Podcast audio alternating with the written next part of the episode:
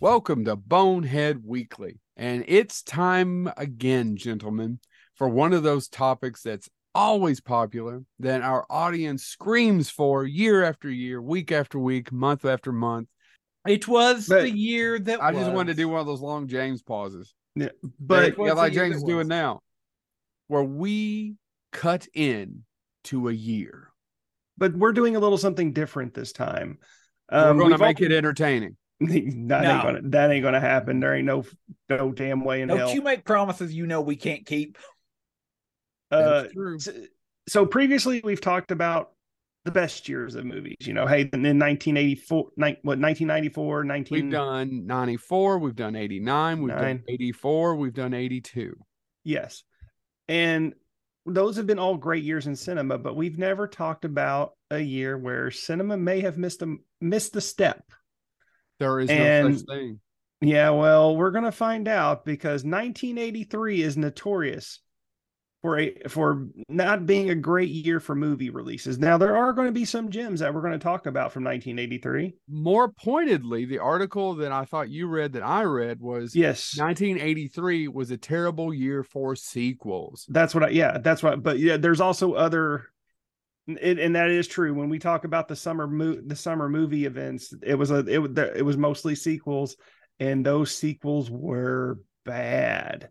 So when we get to that point, which we will probably be doing in part two um, of this episode, because this will be a two parter, we're not going to make you sit here and listen to us for two and a half hours talking about a year in movies. We're gonna we're gonna break this up into a couple episodes, um, maybe depending on how quickly this goes. But I also think after look after doing my own quick research, I didn't do too much because I like to be surprised on these uh, on these episodes. I really think 1983 was just a bummer year for people. I mean, there's one good movie I know. that I were- know there's one. There's at least three that I know that were Off the were- top of my head, I know one. I know Yeah, one too. There- It's, it's there- probably the one we're thinking of both yeah, together. but there's also another terrible movie with, uh, it doesn't matter. Well, Jack, we're gonna get to it. Chad, So, uh, uh, so before we get to that, we're going to do our standard thing of talking about what happened in 1983. Um, and there is some great things, and there are some things that piss me off royally that happened in 1983. Should we go with the? f- Let's go with the big one that makes me happy. Uh, 1983, we got introduced to Mario and Luigi. They first made their appearance in 1983 on a, on a game that was released in Japan. Now let's talk about the thing that pisses me off more than anything in the world. In 1983, Hidden Valley introduced ranch dressing that did not have to be refrigerated, and this led to the ranch snack craze. I know my two friends here love ranch. that doesn't dressing. even, doesn't even make sense. What doesn't make sense? There, There's- were there no there's no killings? Were there no fallout. murders in 1983? Were there you no complain about? poorhouses? Were there no workhouses? Were there nowhere for your family to go? Did What- ranch dressing buy the family farm and murder your grandmother? I hate ranch dressing. I hate the taste of it. I hate the smell of it. I do not care for it. I hate the fact that it's the new ketchup and people order it over ketchup. I don't understand them. And I know you two What- love it. And I'm Chad? not and I'm not ju- I Chad, in all judge you. fairness, in all Not fairness- judging, he said. Judging. No, would judge but but I himself. corrected myself and said I'm judging. In all fairness, Chad, a lot of people have stopped doing ketchup because a lot of ketchups have excess sugar in them, whereas ranch doesn't. It's just got fat, but it doesn't have sugar. That's true, by the way. Look it up. Well, that's fine. It still tastes like shit. Well, maybe to you, but then again, as opposed to moldy blue cheese. But and I don't know how you all feel about this. Uh, there is one thing that came out in 1983 as well that I really do love to this day. I know Joe's kind of uh, uh, steered away from this in in recent uh, recently, but uh, French's French's Dijon mustard also premiered in 1983 as well, which I still love. it's no Recently great. steered away from. I'm just not a big. Well, mustard you that's what I'm saying. You're not a big mustard. You're not as big a I, I mustard like fan. mustard if it's the really good shit, like that Russian mustard I brought you back from Canada. That's Yeah, If that stuff is good. exquis- If that if it's exquisite, then I like it. I like Dijon mustard. I, that's but about I the just don't want your damn whatever that yellow crap is. Oh, I that's hate from yellow my- mustard. I hate the Dusseldorf mustard. That that weird grayish yellow shit from White Castle. No, Oh, I may like that. I don't know. Let's go Uh, no. get drunk and go to the White Castle. Uh, but no, uh, I do love. I still uh, Oh, pretty fair. much the only mustard that I'll eat if it is not the fancy kind is uh, Dijon mustard. Um, no, so what else happened? The first woman went into space. Um, Star Wars. Well, no, skip, skip that one. The uh, the Police's "Every Breath You Take" was the number one song of the year. So was Billie Jean and "Beat It." Um, wh- flat. Oh shoot, can't talk about that one yet. and shoulder pads became all the rage. Oh yeah. I remember. Um, yeah, other things that happened in 1983: United States invaded Grenada, Grenada or Grenada. It's Over- Grenada. Over Granada, I'll never be over Grenada. Grenada, Granada, tomato, tomato. What's the matter with you? and um the and what would eventually doom our society arpanet officially changes to use the internet protocol creating the internet Hmm. and then also the other thing that happened is find the final episode of mash aired record 100 uh re- record 125 million people watched it i am talking way too fast and then also unfortunately again the cabbage patch doll premiered so Yeah. that's what happened in 1983 huh I said, yeah. Do you have a Cabbage Patch doll?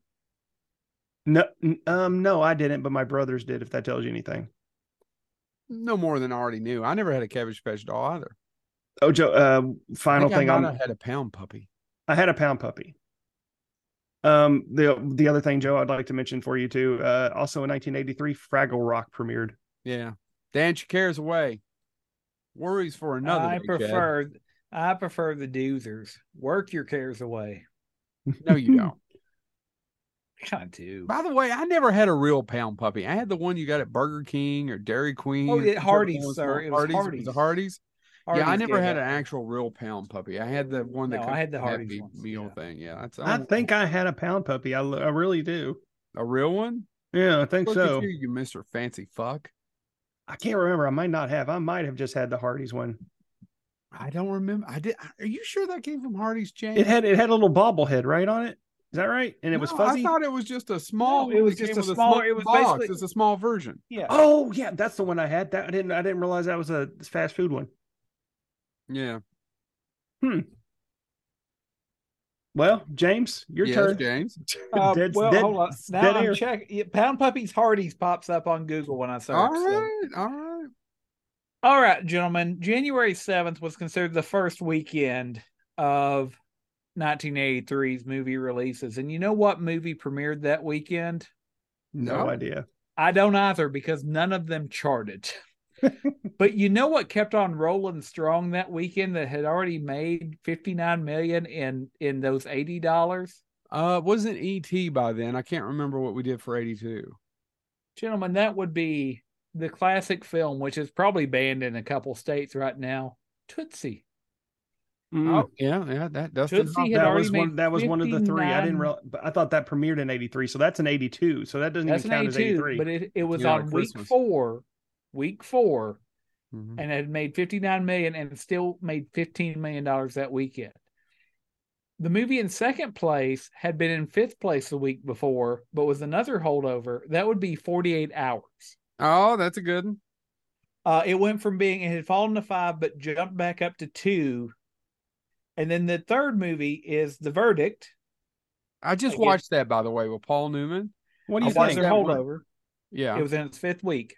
I really enjoyed it. It's a I did Sidney too. Lu- It's a Sidney Lumet film I hadn't seen. See, I thought we had a. Again, I'm sorry, I made this up in my head. I thought we had a conversation, and you said it was boring. That's why you didn't care for it. Chad, I, I didn't know never you seen hadn't it seen till it. I had surgery. I didn't know you in hadn't seen January. it. Yeah. No, no, I love. I love. I had The no Verdict. recollection of ever seeing it, so I watched it in January. It's, it's I wrote. A, pretty I wrote a good. paper for. I wrote. I wrote a paper about the verdict in college. Hmm. Mm. All these movies, by the way, I'll just do the top 10. We're all holdovers. I'll go through the rest pretty quickly. Number four was The Dark Crystal in its fourth week. Seen that? Number five was The Toy in its fifth week. Jackie Gleason's best performance. Ah. Number six was Best Friends in its fourth week. That was a huge bomb, right? No, I'm thinking of the uh, best defense. Keep going. Number There was a- seven. By the way, in the its- toy. Have you all watched? I'm not to, sorry, but have you all watched the toy recently? That's Dick Donner's finest film, Chad. Oh boy, it does not hold up. And I that didn't was one. think it That was would. one of my favorite movies as a kid. It does not hold up. Yeah. Number seven in its 31st week was E.T., Yeah. still bringing in $3 million a weekend, over $3 million a weekend. Number eight in its third week was Kiss Me Goodbye. Number nine in its fifth week was Airplane 2. the sequel. And number 10 in its 24th week was An Officer and a Gentleman. Hmm. Love lift us up where we were wrong. Oh, I don't care for that movie. I liked it. I Mm, haven't seen it in years. Hey, I, that prefer, was I, pre- I week still number- prefer, I, I still prefer the toy. That was week number one. Do you want to know week number two? Enlighten us. The same thing. All holdovers. The only thing that changed was an officer and gentleman went from being in 10th place back up to seventh place, Hmm. knocking ET down to eighth place. Oh man. Otherwise, the same movies they moved around a little bit. Airplane, the sequel dropped to two, but so week two and week one, pretty much the same films. No, no, 1983 films have broken the top ten yet. Week three. Will we see it happen in week three? No, week three, week three. Now number eleven, gentlemen. There's two films that break the top thirteen that are from 1983. Those films. Number 11, The House on Sorority Row. Yeah. And number 13, The Year of Living Dangerously. oh, okay. yeah, the year of living Davis dangerously. That's None a, of them break the top 10, though. It's still the same films that ended 1982. Hey, but we're to week four now. Will things change? No, they won't, gentlemen. It's still the same. I, I take that back. There is one exception.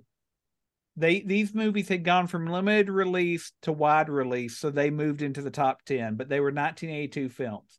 Gandhi, Sophie's actually three. Sophie's Choice, and the man from snowy river move into the top 10 but they had been released earlier so they're just like re-releases. yeah yeah or they were in limited release in america and then expand i think the man from snowy river was in limited release because it was on, in its 13th week I'd wonder if never I've had seen that until a few years ago. The Man from Snowy River. hmm I don't know if I've ever seen it, guys. Well, Kirk Douglas actually plays two roles in it. so gentlemen we are now to the fifth week which by the What? way if you're keeping track I apologize to the listeners. we're now in our fifth week which puts us february 4th the week Okay. of february 4th I'm excited. Fill these. and nip- we get three films yes. from, that were released in 1983 that break into the top 10. None Okay. of them hit number one. Tootsie is still number one. Ugh. But number two is the classic film we all recall, The Entity. En- Entity is the one with Barbara Hershey, right? yes, and Ron Silver. Yeah, uh, the, and it has the, one of the best lines, uh, final lines spoken by an evil demon in film history. which is what Welcome home, you. oh See you next Tuesday. I may have butchered it, but it's welcome back or something, whatever. It, if that gives you an inclination of how that movie ends, a Well, story that's number two. a story so shocking so threatening it will frighten you beyond all imagination it's not bad. It's not bad, but it, it's, it's, yeah. Um, All right. We don't see another 1983 release until we get to number six, which is, of course, the film Without a Trace. I don't remember it. i don't remember it either Without a Trace uh, is about an estranged New Yorker played by Kate Nelligan who turns to police after her son disappears. and It Yeah, Judd premieres Hirsch- at number six and would go on to make $8 million total during its entire Oh my run. God, what would I it's do directed with by that Sta- movie? it's directed by stanley jaffe What did Stanley Jeffy do?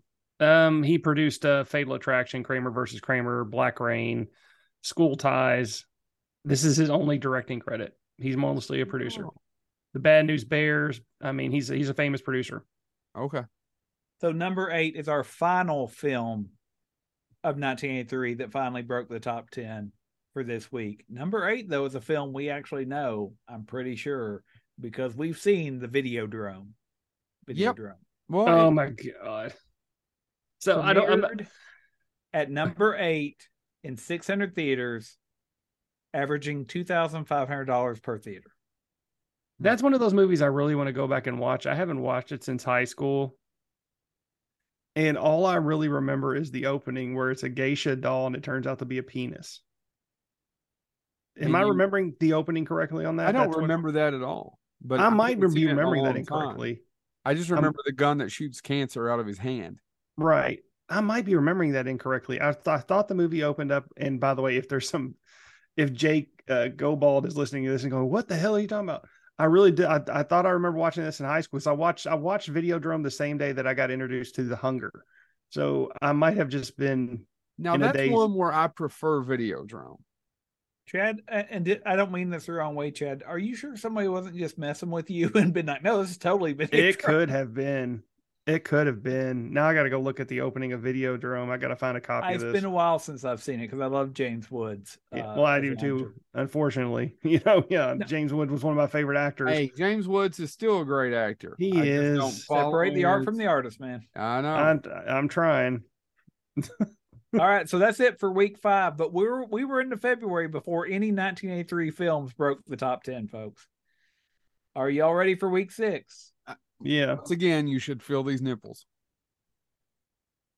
those movies uh, without a trace stays on the top 10 the entity drops to number three uh, without a trace stays at number six videodrome drops out of the top 10 because number eight is another new release from embassy pictures the epic film let's spend the night together No idea. no, no effing clue.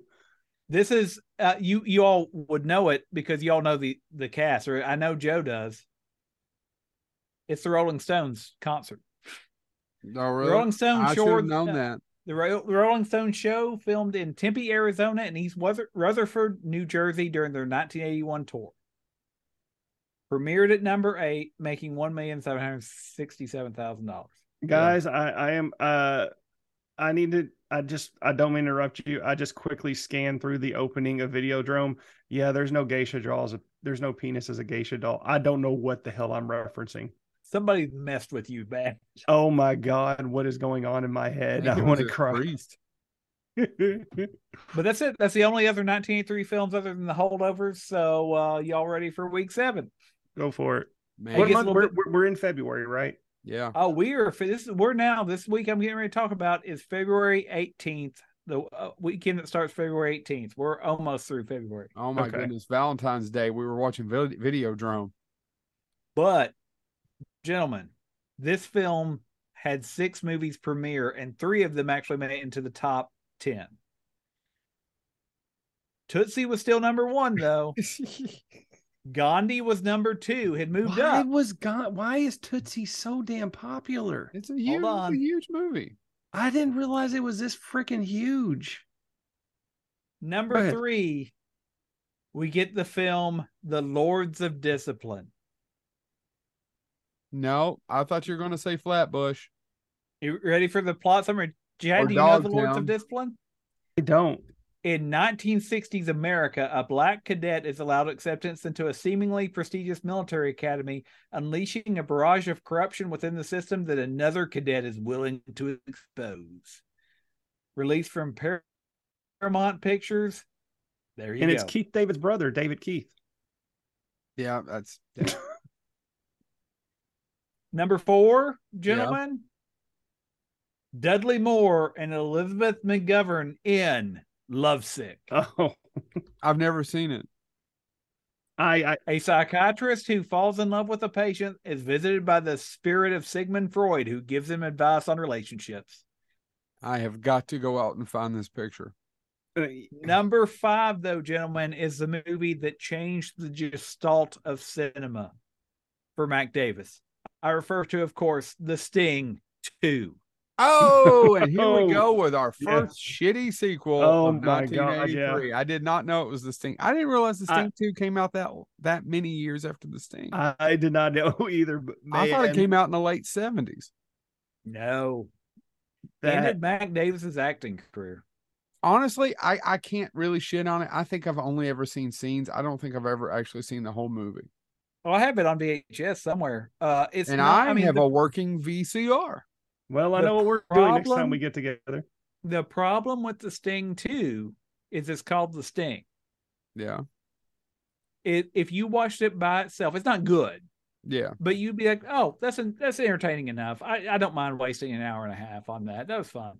But it's called the Sting, and you followed up a Academy Award film winning film, and you said, "I'm going to replace Redford and that other guy Newman uh, with uh, Jackie, an aging Jackie Gleason and Mac Davis." And that's no offense meant to either of those people. They did an okay job. The script wasn't as tight, and you can't capture lightning in a bottle twice. Yeah. Now, gentlemen, the rest of these three films I want to mention because they did premiere in 1983, but we go from those being three, four, and five, Lords of Discipline, Love, Sick, and the Sting 2, to these other films chart only at points 14, 15, and 16, but 16 kind of shocks me. But number 14, The Pirates of Penzance. number 15, Table for Five. Yeah. The sequel to Table for Four. Number 16. No, I was going to say it was the prequel for Party Party, of of Five. um, They all ended up at his house. Uh, number 16, though, in, in its defense, I guess this was a relatively limited release, premiering only in 14 theaters, The King of Comedy. Yeah. That was number 16. Wow. 16, but it was only in 14 theaters that weekend, and it did make $12,000 per theater compared to the number one movie, Tootsie, which was making $7 million. By the way, Chad, to make you even angrier, Tootsie went up this weekend 31% above the previous weekend. That it is kept sens- going up. Do you not like Tootsie? I, no, I don't hate it. I just have no attachment to it. I never found it overly funny. That's know, one I don't I know just- that.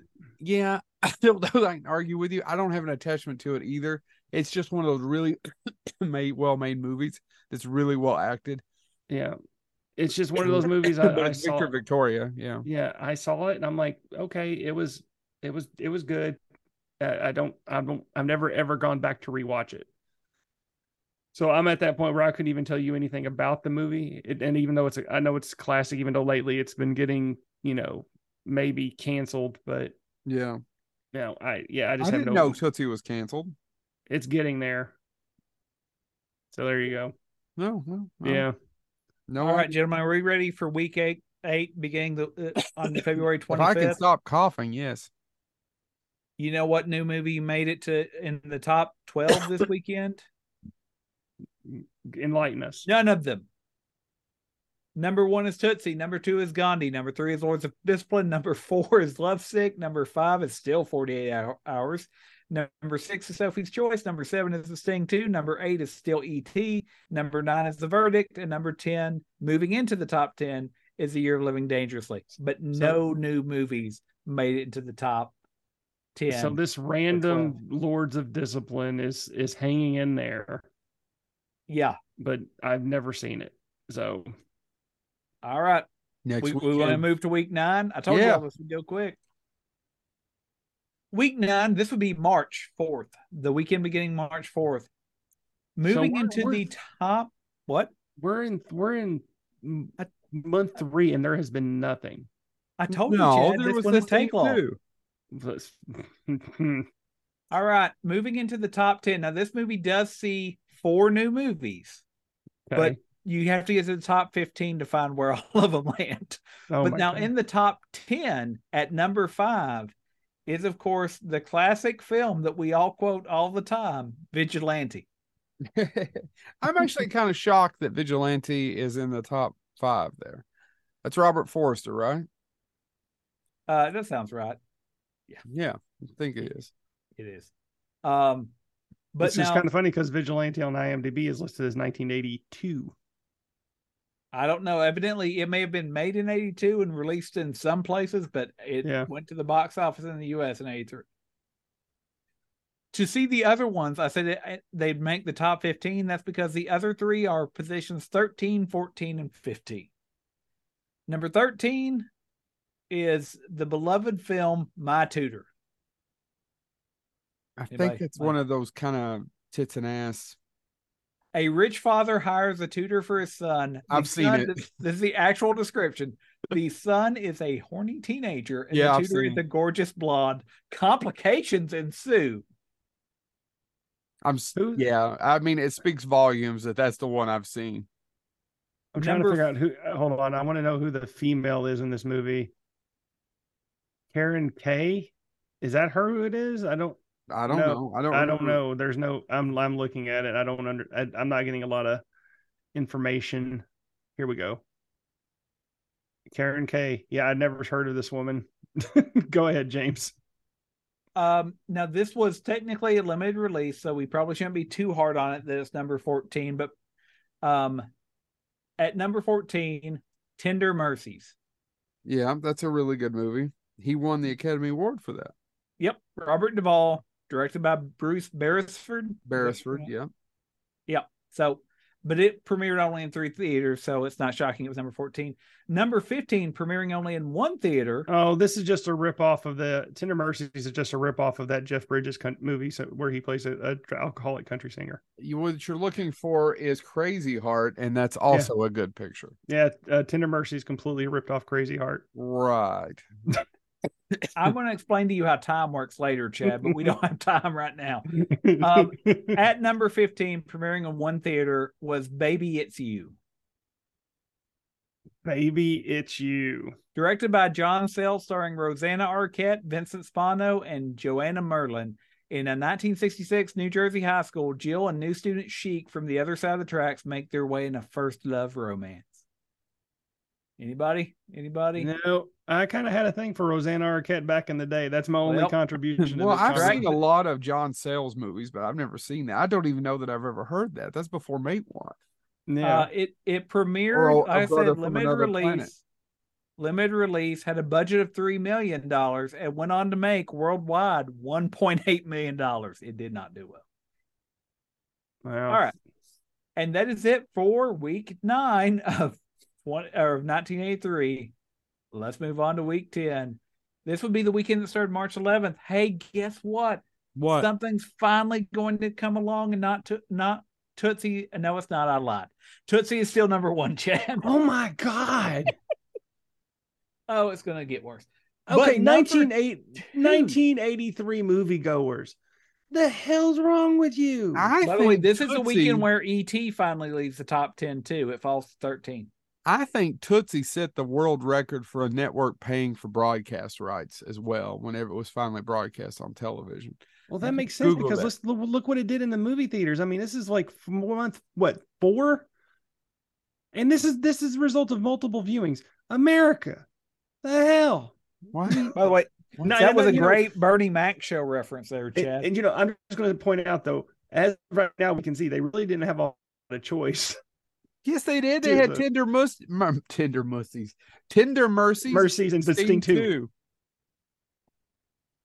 They didn't need anything Uh, else in all right, video drum but- during during Valentine's Day. Number God, two. Why Though we didn't do, we do get a Videodrome- 1983 release that I, maybe you all have seen. Let's try it out for size.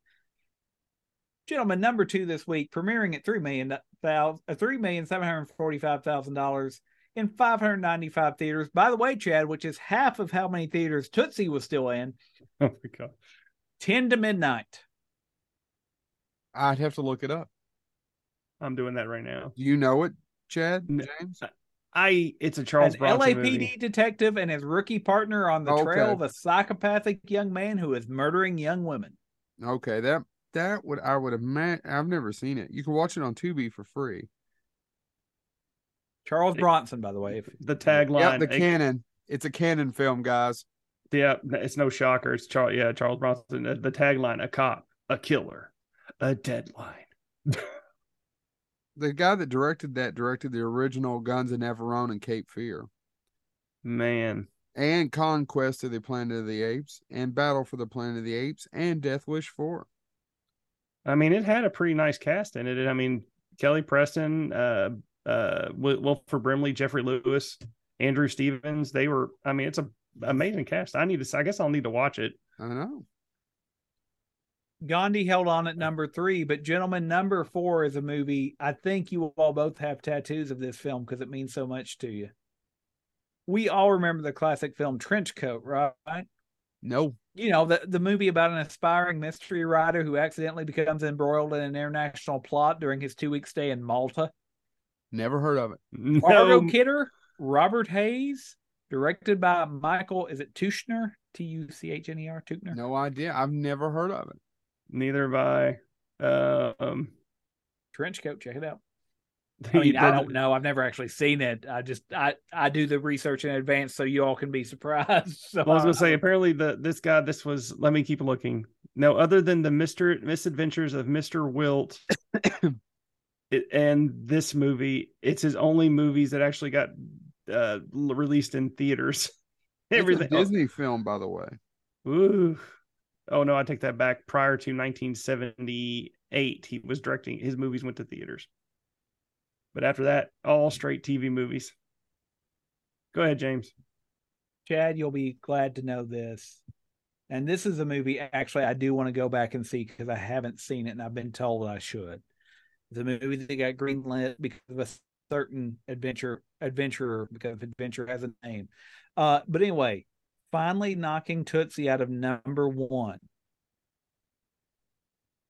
A movie starring Tom Selleck and Bess Armstrong about a World War One alcoholic American biplane pilot who is hired to uh, by the spoiled daughter of an industrialist to find her father who disappeared in Asia. We are, of course, talking about the epic adventure film High Road to China. Now you brought it up in a previous show, I yeah, I, I but I've and never I seen said- it either. It's It's a another one of the movie. I, I Indiana think Jones I said I knockoffs. wanted to see it then because I hadn't heard of it because it's Indiana Jones. It got back because of it. I need to find it. I need to see it. Premiered at number one. Made eight million dollars. Nobody talks about it anymore. But you know what people do talk Well, about. well, Chad? also too the other thing to note and that, i didn't mention this in the recap in 1983 this was uh this was peak tom selleck this was magnum pi this is a in 1983 everybody every guy was buying hawaiian shirts because of magnum pi so Nothing to do with Dom DeLuise. that explains why this movie was number one did you say it was number one or was trench coat number one no, no, no. Trenchcoat was number. That's last week, Chad. We Oh. moved on. Oh. Trenchcoat. It was number one. High Road to China is the only 1983 release that premiered that week that Oh. was in the top ten. James, uh, Joe, and James. Uh, one thing about Trenchcoat that uh, we failed to mention: it is written by the the amazing. Well, it's gets credited. Uh, they wrote the screenplay, the amazing duo of Jeffrey Price and Peter Seaman, who are two amazing screenwriters who I would love to talk to. Didn't realize that was them. Why don't you tell the audience what they wrote? Uh, well, most people they know the Grinch Who Stole Christmas, but one of my top favorite movies of all time, Who Framed Roger Rabbit, and among many, many, many others. And I keep forgetting that they're the creators of Johnny Bago. And his last name is Seaman. James, go ahead. Oh. Now this next Thumb movie. on James.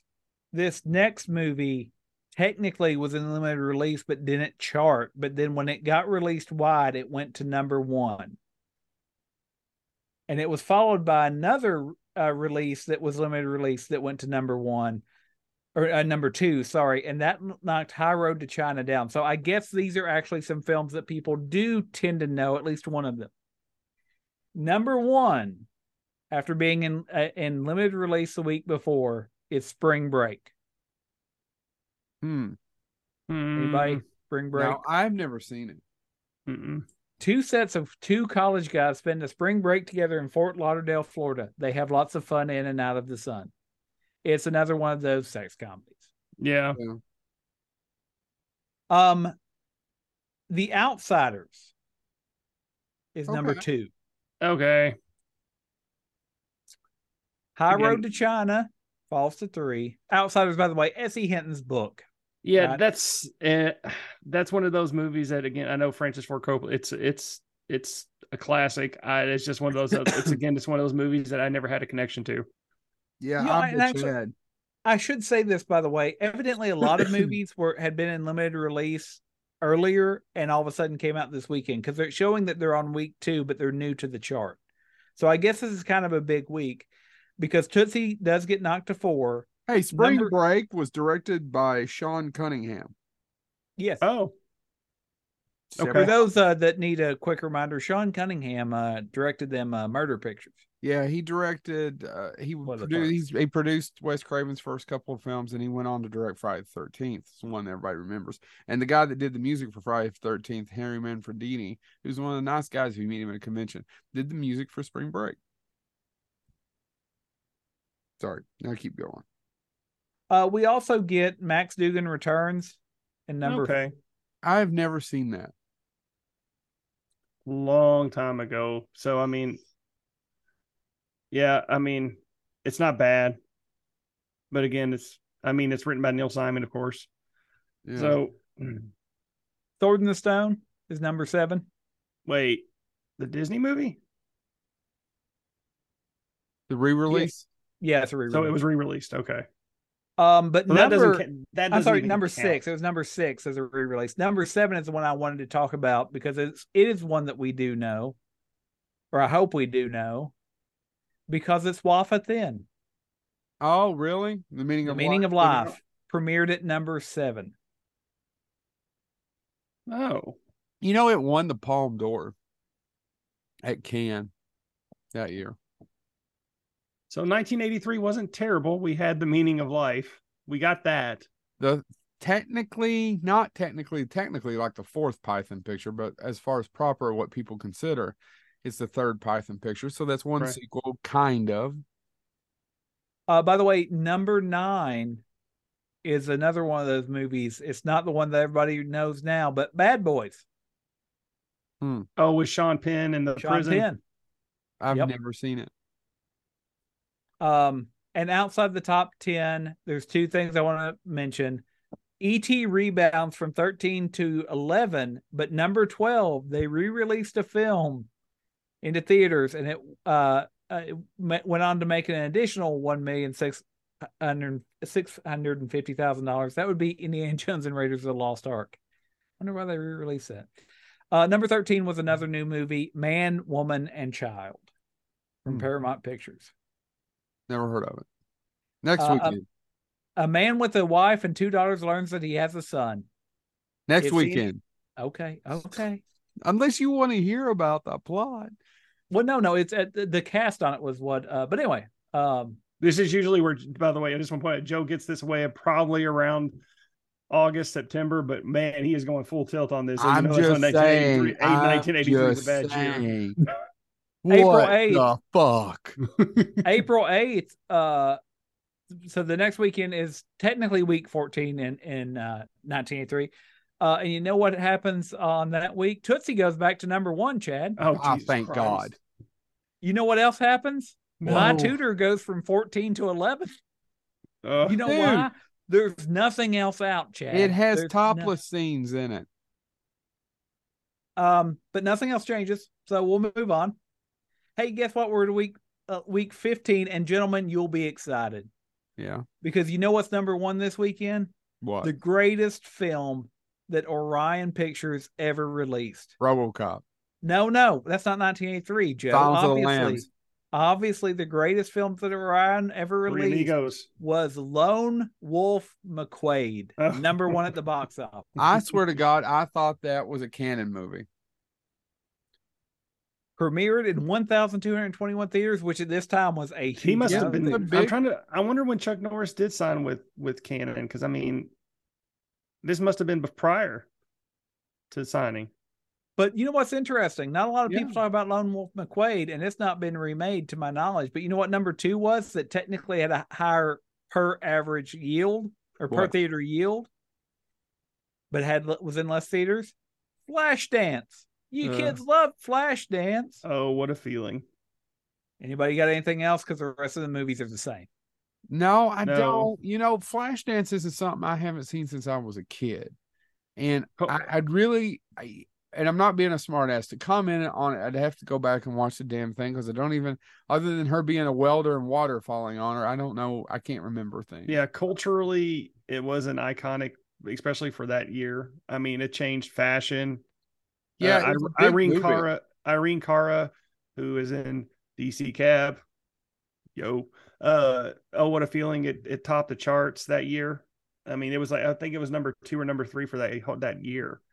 I mean, it had a lot of cultural impact, but the movie itself, I mean, I don't just know. I haven't mean, seen it in a long, long time. Nor have I seen Lone Wolf McQuade in a long, long time. I couldn't tell you the plot, couldn't tell you a damn thing about it. Yeah, Well, by the way, though, gentlemen, as you can tell, the there's the box office is on fire, and to illustrate that point, um, uh, Tootsie did fall back from number one, obviously, as Lone Wolf McQuade took it, but it held on at number three, and Gandhi moved back up to number four, and ET went back from out of the top 10 back into the top 10 at number nine. Man. This is not going well for 1983. So I just think want to you all- get in a time. I really do. I just would love to go see some of these movies in the theater with some of these crowds. I mean, Yeah. it, This if is you my think fifth about it- showing of Gandhi. It gets better every Well, I time. probably wouldn't. I probably wouldn't check out Gandhi, but I'd love to be in a theater when the thing came out that summer. But keep going, James. All right, Any so other- gentlemen, we Huh? are now to week 16, which started April 22nd. you know what happens? Flashdance takes over number one from Lone Wolf McQuade. But uh, you know what happens else? My tutor goes from the near the bottom up to number three. Because she's tutoring him topless. yeah, and that, that's all you that know can how many happen is- theaters is- it adds, gentlemen? uh-huh. from its previous releases 347 new screens and its percentage goes up 396% increase in income which And that has to again be- in I its mean- eighth week in release I hate to say this, but I really think that is that that's probably what happened is people started going and go, hey, there's breast in this movie, Yes. and then more people started going, and then it just built up steam. cheapest mean, special because- effect in cinema history. But again, gentlemen, let me just run through the top 10 to tell you how few options there were. If you if you were somebody that went to the movie e- even every 2 weeks, you have Flashdance, you have Lone Wolf McQuade, My Tutor's at number 3, Tootsie's at number 4 in its 19th week. Yeah. The Meaning of Life is at number 5, it moved up. Gandhi is at number 6 in its 20th week. The Outsiders in its fifth week is at number seven. Max Dugan Returns in its fifth week is at number eight. Spring Break in its fifth week is at number nine. And ET in its 46th week is at number 10. There's Wow. not a lot of new stuff coming out. So, what are you going to watch if you are a frequent moviegoer? Week 17, we are now to the end of April. This is the weekend that began April 29th. But don't worry, gentlemen, we get three new films. Flashdance is number one, but you know what's number two? Mm-mm. What? The movie some people argue actually sunk Disney's live action for a while. Something wicked this way. This way come. No. That's another one I need to go back and watch again sometime. Yeah, I, I It's been never a was, long time. but I never was a fan of it either. I do need to watch it because it's been a long time. But even as a, I just never was a fan. I wasn't a huge fan either. I actually have the book over here somewhere near me. It's it's Bradbury. Um, I I see it actually. It's right next to Starship Troopers, and my Lovecraft, the Loved Dead. But- um, go ahead. But one thing I want to say is what shocks me about this is a Disney movie, and I would argue it didn't. I mean, it made average three thousand seven hundred ninety nine per theater. But one of the things that shocks me about it is it didn't get a great rollout. Flashdance in its third week was still in one thousand one hundred forty movie theaters. Tootsie in its twentieth week was in eight hundred sixty five. Something Wicked This Way Comes only premiered in 817 theaters Hmm. Wow. it was being beat out by movies as far as even being given a chance to show that were in their 20th 21st and 47th week I need. I don't- I don't even know if that's on Disney Plus. I need to see. but number three is another new release it's joe's favorite uh, accent to do that's right gentlemen valley girl oh Oh my god! Starring- my God. the greatest the, the person that laurence olivier wished he could have been sir nicholas cage Jan Michael Vincent. Number four is the other new release we get this weekend. And I think you all actually mentioned this earlier, at least in previous episodes. That gentleman would be The Hunger. Oh yeah. So a lot of people liked The Hunger for some inexplicable reason. For me, it's it's it's shot. It's Tony Scott. It's I- The boring. answer is David it's, Bowie. I, it's extremely boring. I know David Bowie's in it, but it's extremely boring. well, it's, David Bowie, It's boring. Susan vampire. Sarandon, and Catherine. Did I always I get tongue tied on her. No, the reason, and if it's men liking it, the reason they like it is there's a nice lesbian scene with Susan Sarandon and the other lady. That you Yeah. Catherine mentioned. Deneuve, Deneuve, Deneuve, Deneuve. Deneuve, I think, or something like that. Yeah, I don't. Um, I didn't care for it. I, it may be that and The Keep, which is another movie that people seem to have rediscovered over time. That I didn't care for watching that either when I was younger, so I wouldn't mind going back and That is, Recently, I didn't realize those both came out in 1983. That's crazy. That I in don't know high that the school- keep came out in 1983. Well, no, I'm just saying that uh, the Videodrome and, and The Hunger came out in 1983 when my friend in high school and I got together and went to his house and he said, We're going to rent these two movies. And he picked Videodrome and Hunger. And that's well, what we they had watched. the 1983 shelf. yeah, maybe. It was, It a was on a rock big bottom remainders. All right. Well, gentlemen, no, nothing else new came out that weekend. Um, so it was just more or less a repeat. Let me uh oh no, I've lost my place. What a lamentable tragedy. We are now In into May. May, beginning May 6th. And oh, gentlemen, we've got good news. Hope springs eternal because Flashdance holds on to number one, but you know what's number two? What? the greatest non Ghostbusters, non Blues Brothers, uh, non Nothing But Trouble Dan Aykroyd film ever. I refer you Neighbors. to Doctor Detroit. Okay. So Dr. Detroit is not a good movie, but it does have some funny, enjoyable scenes. Agreed. But Yeah. I mean, there's, there's not much you can say about it though. no, no. It's got TK Carter in it. It's got uh, one of Chad's favorite character actors of all time, Howard Hessman. That's man. Yeah. Donna Dixon's in it, man. I, I know that's his wife, but still. Hmm. Um, Dixon. Fran Drescher. I haven't seen it in a long time. so, I haven't by the way, either. that was Doctor Detroit was from Universal. Paramount still holding on, obviously at number one Flashdance, but also releases this weekend in 710 theaters. Still smoking. Oh yeah, Cheech and Chong. But uh, the in, in, interesting thing about Still Smoking is it's not really a proper movie, as they you know you've heard the Pythons bitch about the Holy Grail's not really a proper movie. Still Smoking's not. It's more of a, just a combination of loose sketches and whatnot. yeah, and it's kind of boring. I, I didn't Yeah. care for it at all. Yeah. Whoever Not- in the rated number slightest. three, but you know what got number four? what? Porky's. And I know what you're thinking. Porky's is older than that. That's because in 1983, 20th Century Fox didn't have anything else out, so they just re-released Porky's and it charted at number four.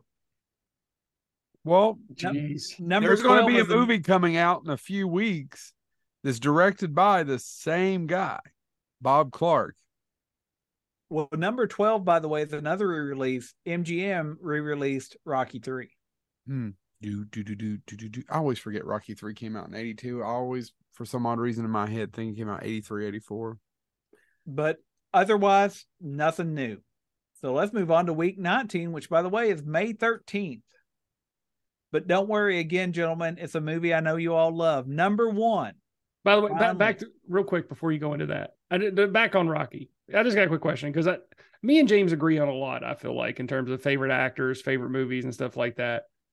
But this is the one thing we disagree on because Rocky Three is probably other than other than uh, Rocky Balboa, but Rocky Three is probably my favorite Rocky movie. Okay. Well, obviously, the first Rocky is actually my, I mean, is, is, is, Yeah. I, I I know agree I with- get. Ro- uh, it, n- no, I still love Rocky Three. No, I'd My have to go favorite- with Rocky 1 and then Rocky Balboa. my favorite as far as the sequels go and rocky balboa is i mean yes has the most heart but there's i have a soft spot for rocky 4 simply because it is the most jingoistic nothing but i mean it's, a music totally- it's- video. Did It's you it's not- watch- 1980s Did you watch the uh, recut? No, no. i I, wanted to and i haven't got to yet want to. i No, need to get it I need to Rocky, get but seriously, Rocky one, I love Rocky one, I really do, but it takes a backseat to Rocky three because Rocky three was my childhood movie. It was the one I watched all the time, and I love Mr. T. I just loved, I love that whole movie. Them killing Burgess Meredith. I mean, it's Which he it- said he if he had it to do over, he wouldn't have. I know, but uh, it that it made an impact on me. So even as a kid, because I lo- loved Mickey. Yeah. So anyway, so James, go ahead. So we are now to week 19, but good news, gentlemen, we do have another new number one, knocking off Flash Dance. Actually, and we have a, ne- a new number one and number two. And gentlemen, I know you're big fans of John Badham, and you always say, "What if you had a script written by Dan O'Bannon, I know which movie it is. Don Yeah. Jacoby, Dean Reisner, directed by John Badham and starring both Warren Oates and Roy Schneider. Well, gentlemen, you would have Blue Thunder. So uh, I may have told the story on before. Blue, uh, Do- uh, shit. Why can't I think of his damn name? Who wrote it again? The guy that wrote Dan A- O'Bannon. Dan O'Bannon hated, hated, hated like a lot of, like a lot. Dan O'Bannon hated a lot of people, but uh, he did not have nice things to say about that particular director, John Badham. And John Badham made a few movies I really liked Mhm. but he was he was talking about he's that when he met him, all he said was, "I think this is a comic book movie," and that was the only thing he ever said. There was never any input, and that's where he took the movie and went on. It never really kind of soared to where he want Dan O'Bannon wanted it to. All right. Well, number two is another new movie. Uh, a- and, to be honest, it's not one I know. Maybe you all do, but the second movie that was new and also fell to number two, or uh, uh, is um, Breathless. Oh, with Richard Gere. Yep. Yeah. yeah. Which again, the writers on that are are people to conjure with. Fran, uh, Francois Truffaut. Well, it's a Jean-Luc remake, Godard. right? Yeah. It's a remake of Truffaut's Breathless. I've Yeah. never seen it, but I'm pretty sure that's what it is. Yes. You are correct, sir. I Those don't are know the who other- directed that version. What now? I don't know who directed that version. Jim McBride. Oh, Jimmy. you may remember Jim McBride for such things as The Big Easy, I uh, like David Jimmy. Holzman Diary, Glenn and No. Randa. No. No. Uh, he directed some episodes of Six Feet Under more recently. He's, to my He did. knowledge, still alive. He did Great Balls of Fire. Did you say that, James? No, I actually like that too. those All are the other, uh, the only other movies that premiered. The rest were, hey, Porky's as a re-release is still hanging into the top ten at number six. Man. So we're now to May twentieth. This is week twenty, and you know what premieres at number one, gentlemen? What? That would be Star Wars, Episode Six: Return of the Jedi. But what shocks me is, you know what premiered at number two? Anybody want to say anything about Return of the Jedi? No. Go ahead, Jan. No, it, it's just it's a classic, but it is it, it if you consider it, it is kind of a crappy sequel, even though I love it. It's my it was my introduction to Star Wars. It has some great scenes in it. Yeah. It's not a ter- the problem is is people shit on it for years and then they got the the, the prequels and they s- and so people don't really shit on Return They- of the Jedi. yeah, they got the prequels and then they got two of the sequels of the the I swear I forgot that Return of the Jedi came out in 83. I'm not being a smart ass, so I'm actually sitting here going, yeah, dumbass. I forgot that that was coming. I knew that was coming. That was on my list. I forgot. I, I totally forgot. It was Tootsie and that, and then one other one. Go Do ahead, you, James. uh, What- So, what- so, so that was number one, Yeah. and it premiered in one thousand two theaters, Mm-hmm. which again is a pretty large number. But you know what premiered in one thousand three hundred thirty-eight theaters and came in at second? No, uh, who would want to release at the same time anyway? Well, the 20th Century Fox obviously did Star Wars. Well, Columbia Pictures, not to be outdone, did their own space epic. And if you're going to do it, you're going to do it in 3D. You're In the going to let Adventure Zone. Lamont Johnson direct it, and you're going to get the best of the Ghostbusters you can afford before he does Ghostbusters. That's right, Ernie Hudson with Peter Strauss and Molly Ringwald. We're talking about Space Hunter: Adventures in the Forbidden Zone. so that's actually produced by Ivan Reitman. Not a big hit. No, no, it premiered. obviously, in- what did it go against? Have you ever seen it? I've seen it. I have not seen it, and I want to see it. It's it's not dreadful. It's just boring. I don't know what they spend all the money on. well, gentlemen, here's what I'm shocked. I'm not a by. huge fan of Peter Strauss, but I w- uh, everybody else in it. Here's what I'm shocked by. So that premiered in 1,338 theaters compared to Star Wars is 1,002. But you know what was still occupying 1,539 theaters? Tootsie? Blue Thunder. Blue Thunder. Yeah. You looked at Star Wars coming out, and as as somebody, and I guess this was a time, Joe, would this have been a time when some of the theaters were still owned, or was that over? I think that's over by then. I think that a lot of the monopoly broke up in the 70s and you know a lot of that stuff also led to the you know the, the breakup Yeah. of the studio system. I am so sorry. I if I you should remove my film geek card, but uh, no, I don't know. I don't know because I just can't figure out. And maybe it's because we view Star Wars the way we there view Star was Wars. some of that up until the late 80s, but it was with certain change, James. yeah, that's For what I mean. Because I just example- I don't see why because it's not like this was this this e, this wasn't even the first Star Wars sequel. This was the third one. You saw what the other two had done. So why would you say, you know what, we're doubling down on this Space Hunter and Blue Thunder and giving them more theaters? Yeah, uh, it basically Matter of fact, Flashdance was still in more theaters. Yeah, what you got to remember. Well, I shouldn't say what you got to remember. I can remember in 88, 87, 88, being in Florida to visit my grandmother and my mom there were- at- in Merritt Island. There was a Merritt Island north and south, and one was in the mall and one was across the parking lot from the mall theater. And we want we that was a great thing about going there was to see movies in the summer with my mom and my gr- my, my grandmother never went. And I can't remember what movie it was, but I remember the theater still I was telling my mom she couldn't see it because they didn't have a deal with whoever whatever studio it was. But I, I don't think there's a lot of that. By the way, Poltergeist is also re-released this weekend and charts at number fifteen. Man, so that's one thing that's kind of gone. Well, I mean, well, it is gone. We it we never see re-releases anymore, except for those those see those Cinemark events. You Yeah. know, Yeah, that- well, the that- reason is, I mean, because uh, e- we just saw the Evil Dead Rise. What four weeks ago, three weeks ago? yeah, The blue, the blue, Blu-ray release is in sometime in June. yeah. May, June. I mean, it's just the the turnaround on this shit's ridiculous. But you- I think that was furthered by COVID too, right? I mean, that, And it's been it- even further by COVID. Yeah, yeah, Yeah. yeah, yeah. So I wanted to see Air. Air's already on Prime. Prime, yeah. I haven't watched it yet, and I wouldn't even have known it was going to be on Prime if I hadn't just accidentally read an article about it. All right, what's next? All right. Well, we're closing out um May weekend beginning May 27th. This would be week 21, gentlemen. We get one new release because this Star Wars picture, even though it's only in 1,000 theaters, That's We'll go crazy on to to- me that that Space Hunter was in more theaters. Seriously, I just did. That's shocking. will go on to make, you know, $42 million this weekend. So they, or this week. So they, they decide to keep it at number one. Uh, Blue Thunder moves back to number two. Mhm. Flashdance moves back to number three because Space Hunter falls to number four.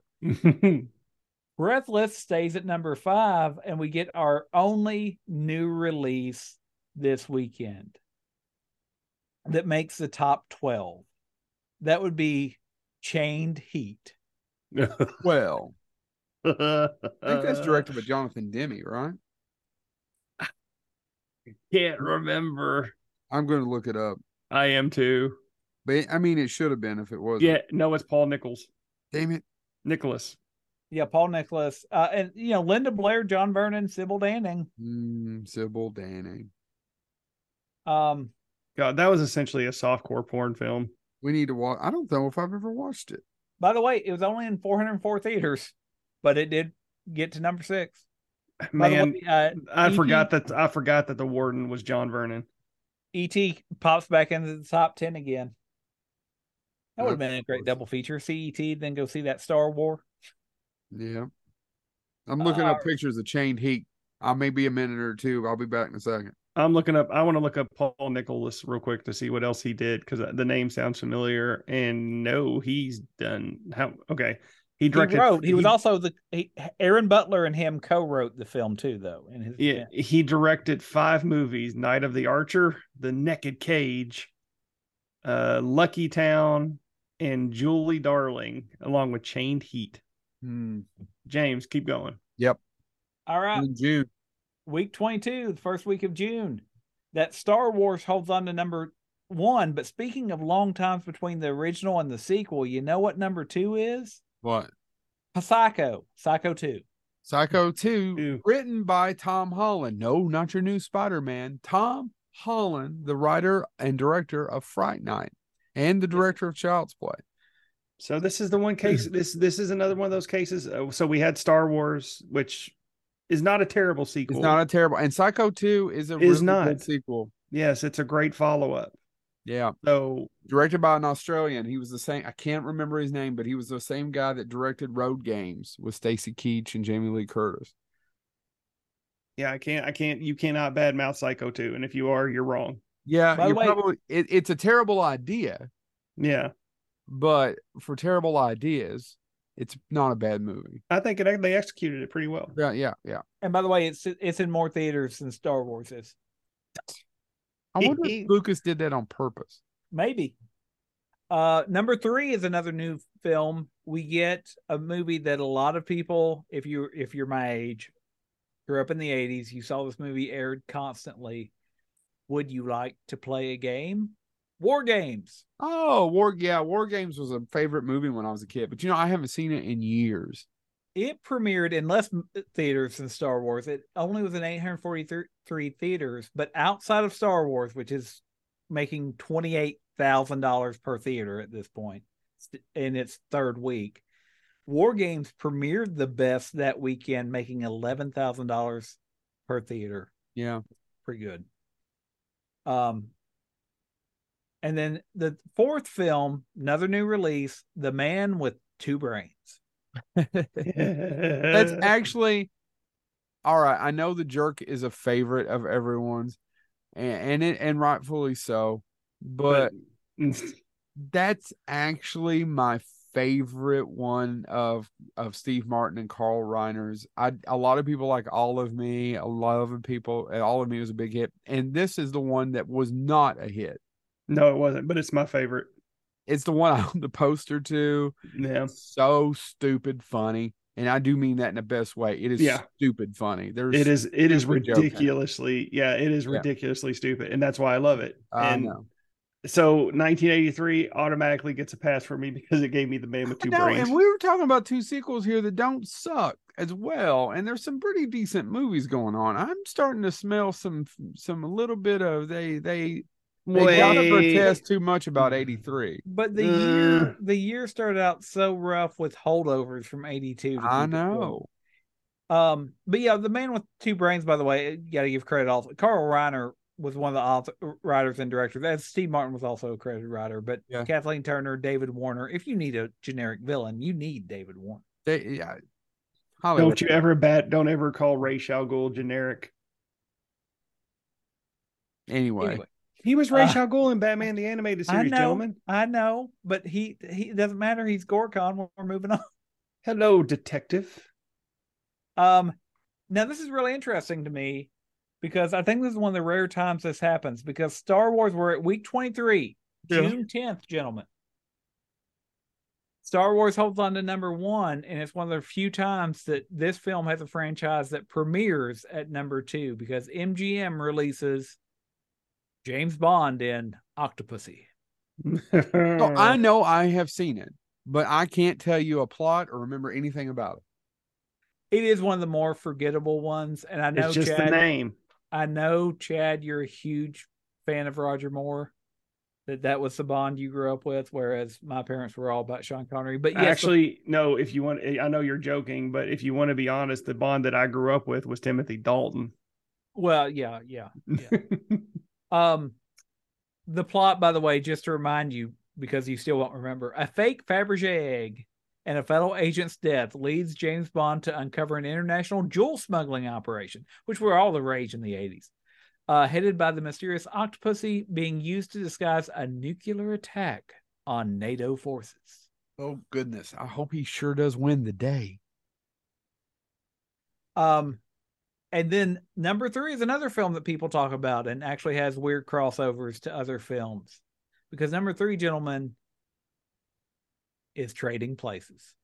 yeah, that was the other one. Really? I forgot Trading Places came out in '83. Yeah, there's it, my other one. and it only premiered at number three. I thought that was the movie you were talking about earlier. Um, yeah, Trading Places came out in 1983. 83 is a as our Australian fans would say is a banger. No, it's not. Uh, so far, they've out Trading of places, Return of the Jedi, Psycho in- 2. we're in we're in six months in, Joe, of a But whole remember, year. 82 was the same way. Uh, right now, we're six months in, and we got we got 82 was shit fest for three months. yeah, we're three months. We're in s- month six, and all we have is is two okay, mo- two move, three movies that are good. Tootsie. No, that doesn't 82 count. technically. All right, oh, gentlemen. Videodrome. I'll count Videodrome in there, so I'll give you four. Videodrome. People still talk about that. Keep keep going. June James. seventeenth, week twenty-four.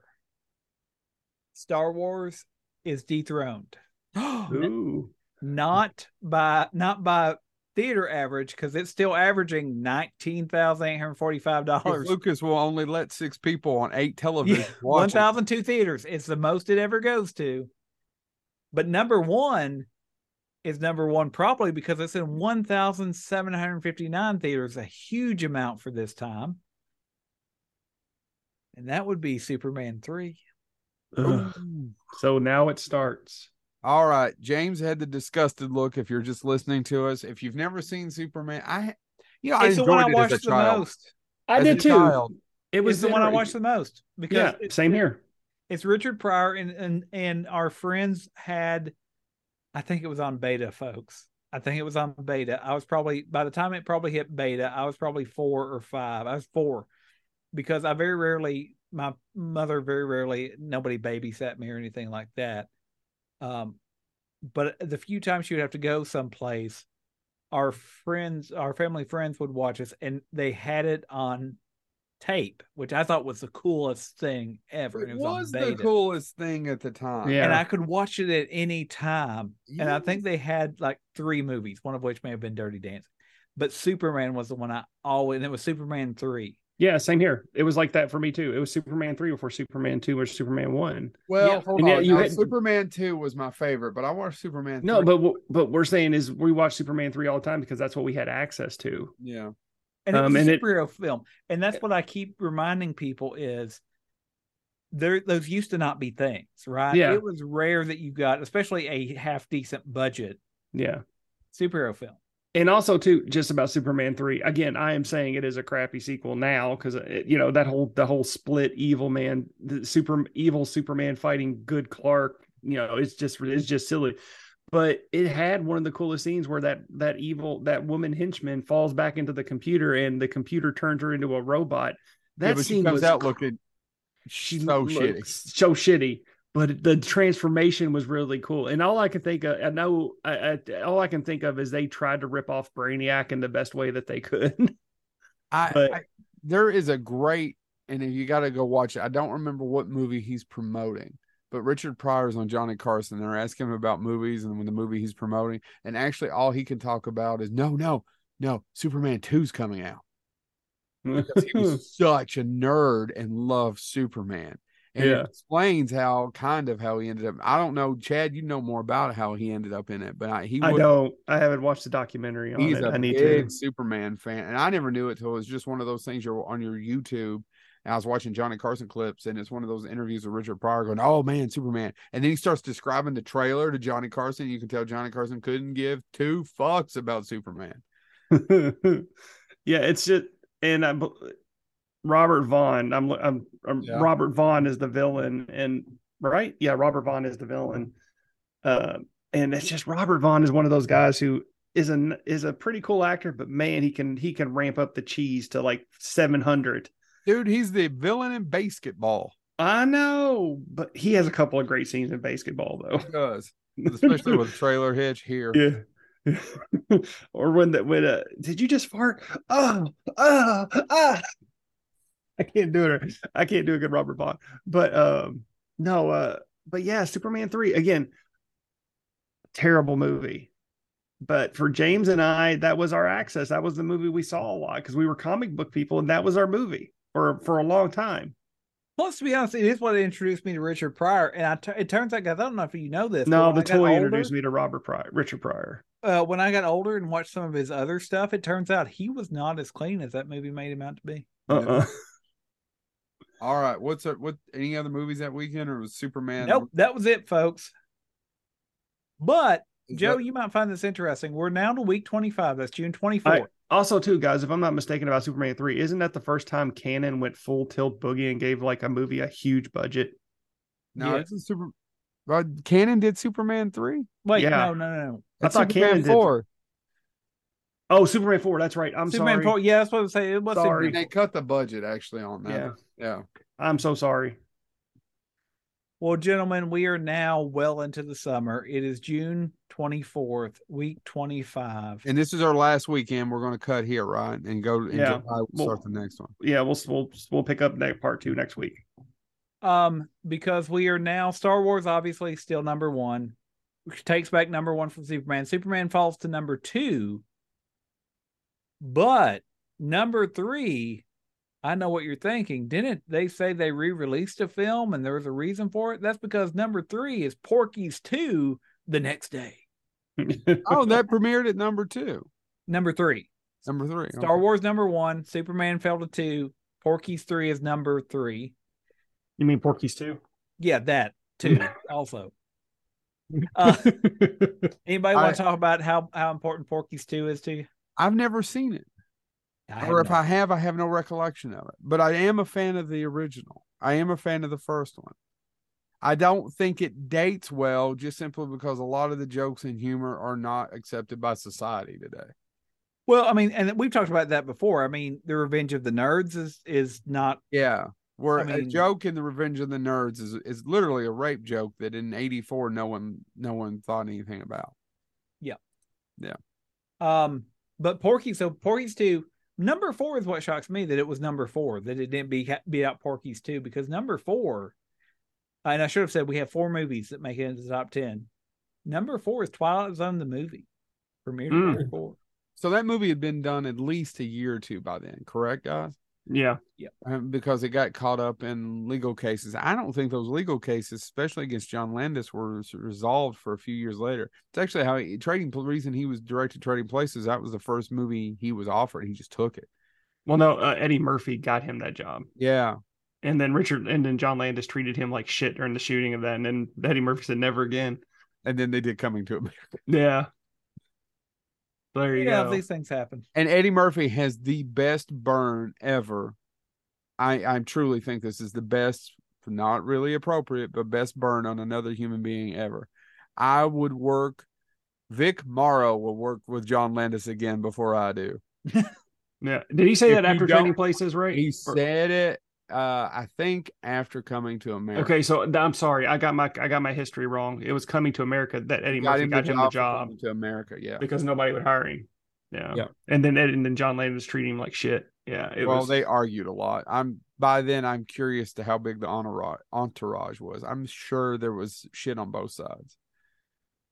They're normally. By the way, I need to send you the podcast that I listened to about John Landis, the, the two parter. Man, it, it did not paint a pretty picture of him. I lost some respect. Yeah. well, Oh, by the way, so That's Twilight Zone's number four. Speaking of trading places, it's at number five. It is Yeah. still. it's I, it was a third hit. weekend. I was kind of s- shocked it didn't premiere at number one, but it makes sense. I'm I'm assuming it sticks around all summer. Um, yeah. Uh, Octopussy, by the way, falls to number six in no, its Oh. third week. No War Games in its fourth week is number seven, and then we get the other new release at number eight. There's one more after this that comes in at ten, but number eight is your favorite film that paired, uh, directed by Michael Ritchie, pairing the great Walter Matthau and the great Robin Williams. the survivors. That's what- that's another one no one remembers. no. Oh, by the way, and Jerry And- Reed. and Jerry Reed. Jerry Reed's an assassin in it. assassin, a cold-hearted assassin. and not Nobody. the only Jerry Reed movie we're going to talk about this year. nobody talks about this though. Nobody, nobody. I haven't heard anybody say anything about the I've survivors. seen it. Have either one, one of you all seen it? oh I yeah, I've saw seen it. years ago. I saw, I Wow. saw, I saw Years it about a ago. year ago. Oh, I, it's been longer than a year. It's been a minute. It's been about twenty years since I've seen it. I remember finding it, not going, "What in the hell is this? This even exists?" It, it's a little slow, guys. It is a little slow, but there are moments, especially especially when when Robin Williams goes goes a little bit batshit crazy, that it gets really interesting. And but yeah, Jerry Reed as the cold hearted hitman, he's awesome in that movie. Uh, I highly recommend checking out. I'm not saying it's a great film, but it is worth a shot because again, it's one of those forgotten movies. It's one of the it's Robin Williams forgotten films. Yeah, I I completely agree with Chad. It is completely forgotten, and I I think if most people don't know who Jerry Reed is, but if I was if they did, and I told them, you know, he played an assassin bad guy, they'd be like, "What the hell are you talking about?" Yeah, Not I mean, the all- snowman. most most people. Yeah, no. Uh, nowadays, people go, you know, the the, the bad coach from Waterboy. Yeah, maybe. Yeah, yeah. So that premiered at number eight. Number nine is Flashdance hanging on, but number ten, Chad, I thought you might have something to say about this one. Orion Pictures releases in 761 theaters, and it charts at number ten, Yellowbeard. That Yellow- premiered at number ten. premiered I at still number have 10. yet to finish it. Oh my god, I I I- I know It is I tough to know- watch. Yellowbeard is a tough movie to watch. I know this. That being said, I enjoy it. I enjoy it to no end. Uh, especially the go betweens between Graham Chapman and Madeline Kahn. Uh, I, I I love the I love that I love the go I love the back and forth with them. Um, and then Peter Cook as as Lord Lamborn. I love him in that movie. Uh, yeah, I, I I again I know the movie's terrible. I But- know it is. but Again, eh, I and- enjoy the hell out of it. and I want to, I want to, just so our our listeners know, if you've never seen Yellowbeard, just listen to this cast. You have some Pythons, Graham Chapman, John Cleese, Eric Idle, but you also have Marty Feldman, Yep. Tommy Chong, Yep. Peter Boyle, as Chad said, Peter Cook, Cheech Marin, James Mason, Mason as Captain Hughes. I'm t- It, there- and his, Kenneth- his Mars, the the best part about J- t- James Mason, and I still it still to this day throws me off. A- And by the way, spoilers, but there's a scene where Yellowbeard and his fam crew, crew take over his ship, and James they make James Mason get off the ship, and just randomly he has the weirdest meltdown that I've ever seen in cinema history. It's I just don't think I made it that far in the movie. it makes no sense it's just there and he just does this weird performance it's so it, it blows your mind out how weird it is it's great go ahead james and Spike Milligan. That's the other one. I mean, but if you know, if you're a fan of movies of a certain type, a certain, this is a cast that if you just watch the movie by cast, you would assume this has to be one of the funniest films ever. made. and it's a complete misstep but god i love it's the, the only problem i have with that is the third act it hurt. just is so it doesn't have a spine at all i mean No. it is just meandering it is just yeah no i am not arguing with you all at all but i just have i just have fond memories of of some of the lines of some of the bits it's i'm just, just still shocked about trading places being never being at number one i'm curious to see tune in next week Yeah. because i'm curious to find out how that plays out because i think people Yeah. remember trading places a lot more than they do and war games by the way thought war games would have be hanging on even longer because I think people remember those movies a lot more than they do some of these others that are. I don't think people are talking about Porky's 2 that much today. No, I, I don't. But that's what I mean, and I think that's to the point that some people say this is a hard year for movies. Again, if you remove all the holdovers, which just to drive this point home, Chad, in case you were trying to keep track, um, Tootsie finally fell out of the top ten. It's at number thirteen. Um, Blue Thunder, which was released during this year, is at number twelve. Uh, but I mean, a lot of these movies were still holdovers, and they were still around. ET had fallen out of the top uh 15 by this point but we really are deep into summer and we're not seeing too many movies that were new that are making much noise no All right, guys. Well, this has been Bonehead Weekly, and Hold next- on, real quick. I, I just this is the one line from Yellowbeard that I still um bet uh Madeline Kahn. Well, it's been a while since we had a little cuddle. Yellowbeard re, re- says, "I raped you, if that's what you mean." Betty says, "Okay, it was a half cuddle, half rape." by the way that movie's very pg i don't know if that would work anymore in a pg film no, no, no way, shape, or form. It was funny is that's a gay guy screaming at Madeline Kahn Yeah. in real It's- life. It's just so, and and Madeline Kahn does it so straight and so loving, and it's like, just anyway. Go ahead, Jay. Yeah, this has been Bonehead Weekly We're going to give you a half cuddle on next week's episode. episode. Uh, That's a rough year.